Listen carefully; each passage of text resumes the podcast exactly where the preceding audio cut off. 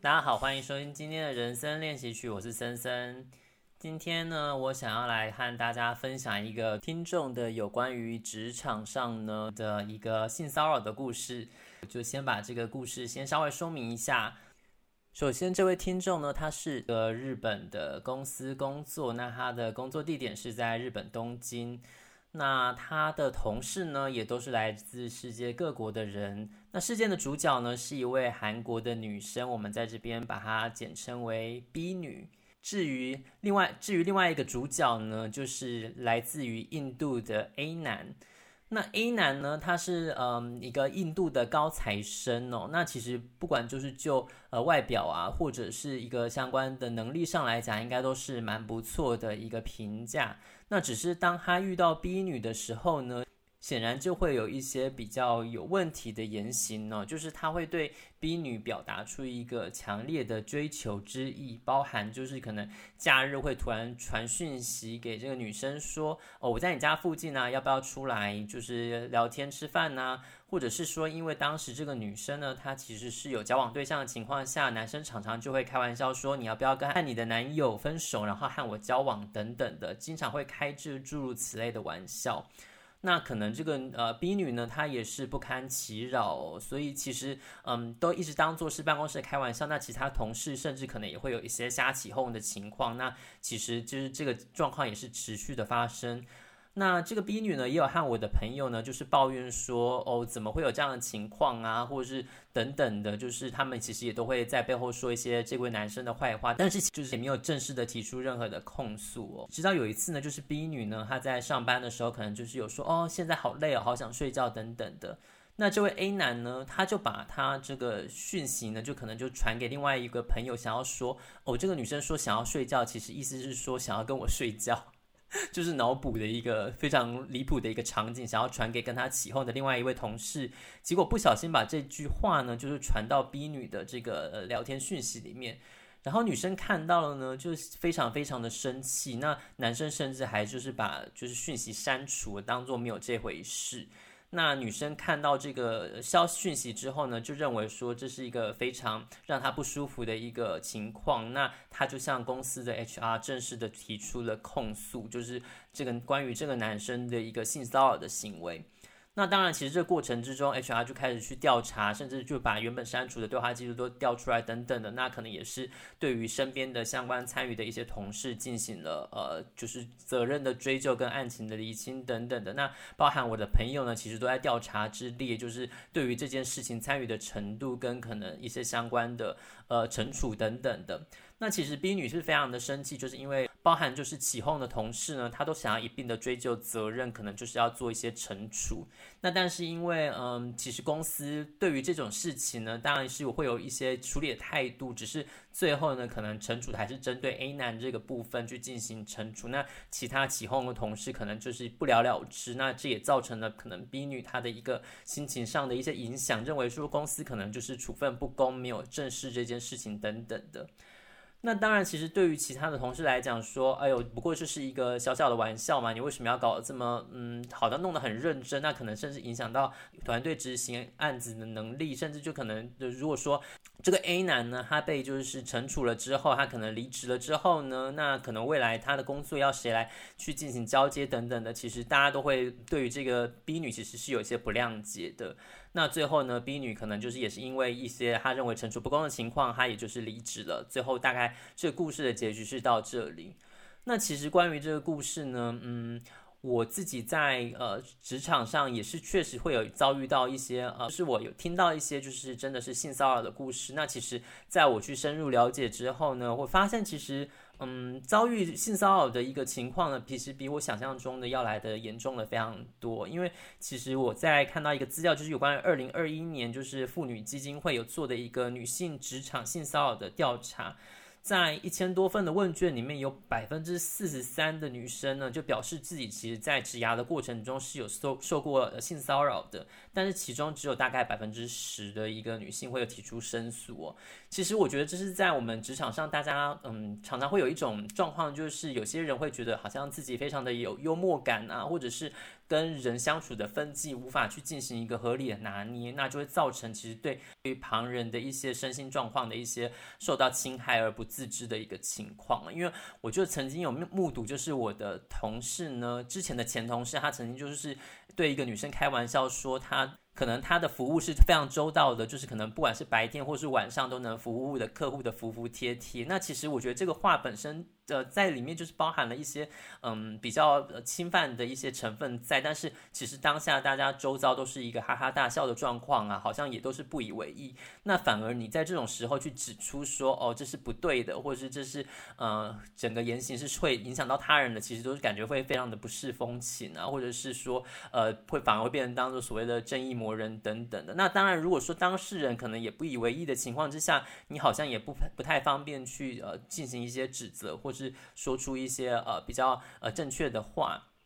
那其实当然，我觉得有时候很多人是认为说我在职场上我不是来交朋友的，我就只是来工作赚钱糊口的。那所以也不想要去引起太多的争议。其实很多时候，嗯，之所以会不不愿意举发性骚扰的情况下，我相信可能就只是会觉得说想要息事宁人啊，或者是说，嗯，可能不想要就是引起太大的风波，甚至影响团队的士气等等的。但是其实这个造成性骚扰的对象呢，有时候他明明错就是在这个发起性骚扰的人，但。是，可是他们却是不能去呃进行反省的情况，我认为这其实也是相当不好的一个状况。那至于遭遇职场性骚扰的话，应该要怎么处理会有呃比较恰当的呢？其实我搜集了一些相关的资料呢，基本上呢，可能在发生的当下，如果可以的话，要呃明确的告诉对方说自己可能是呃不舒服的，或者是可能用一些比较幽默的方式啊，去表达说哦，我可能你这样。的说话是不恰当的，或者是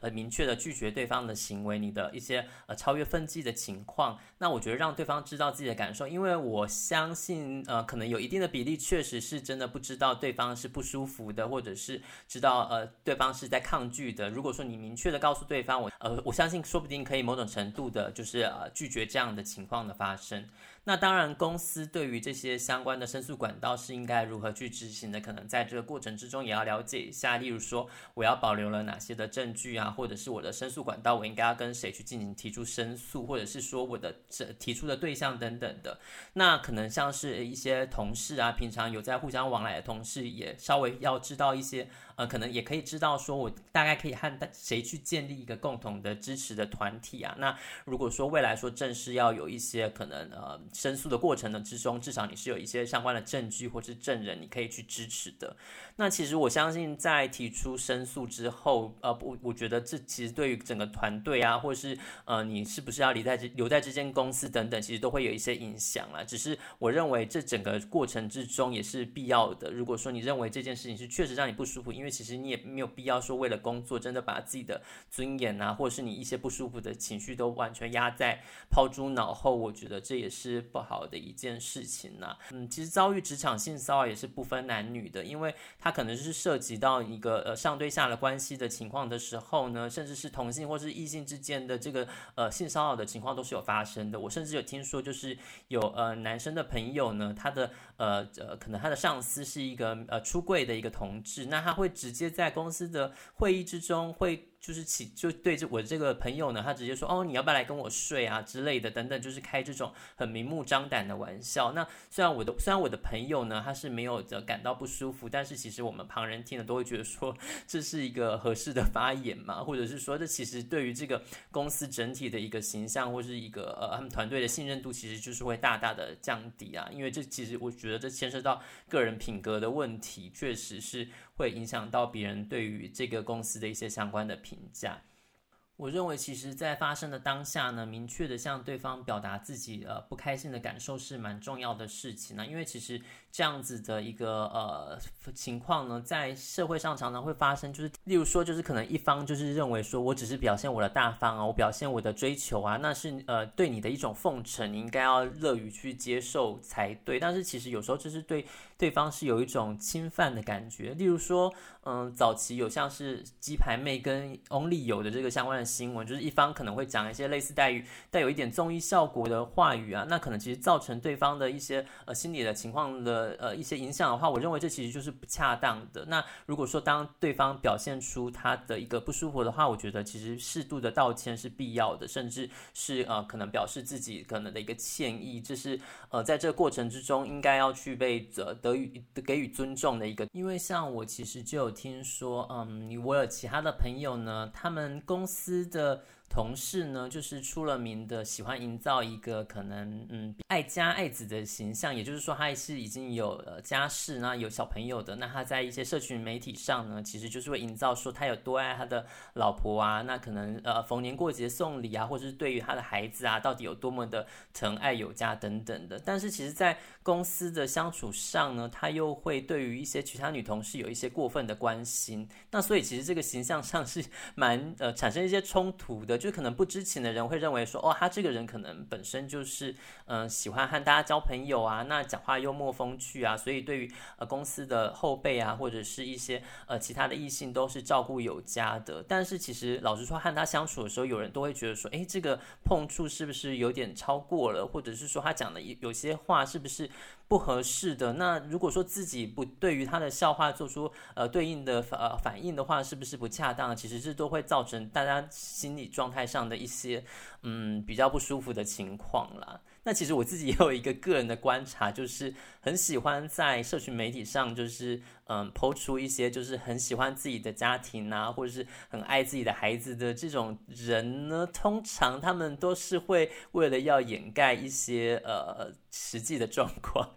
当然不是说全部啦，只是我呃自己在生活的经验上，常常会遇到这样的情况，就是过分的去强调自己的形象的人，通常他都是会有一些呃不为人知的情况。那这个当然就是可以交由大家自己生活经验上去思考一下，是不是有这样的对象？那他是不是也是呃真的是有在一些另外的生活的样貌，可以能就是跟他营造的一个呃网络的形象其实不太一样的。我觉得这大家也可以 开放去观察的。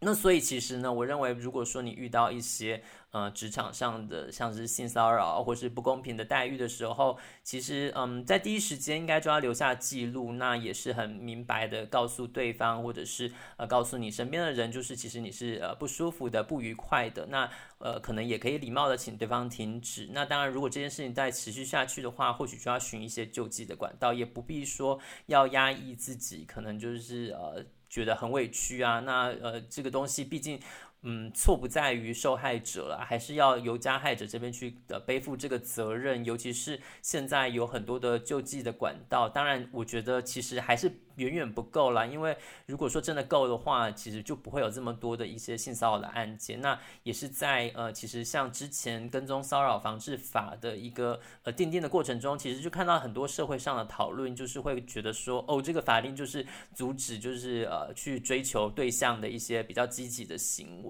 那其实我觉得这也不是这样说的，因为其实你真正认识这个法律的相关条文的时候，就会知道。有些事情它真的就是所谓的跟踪骚扰，它是一个非常明确的有这个定义的存在的。那这些行为确实是会造成对方的恐惧，甚至是影响到他的生活的。那如果说我们没有一个有效的手段去呃阻止他，或者是就是让对方知道说这是不对的，这是一个呃需要被停止的手段，而不是说你一直去积极追求就会呃产生一个正面的效果的。我觉得这是应该要被正视的一个问题。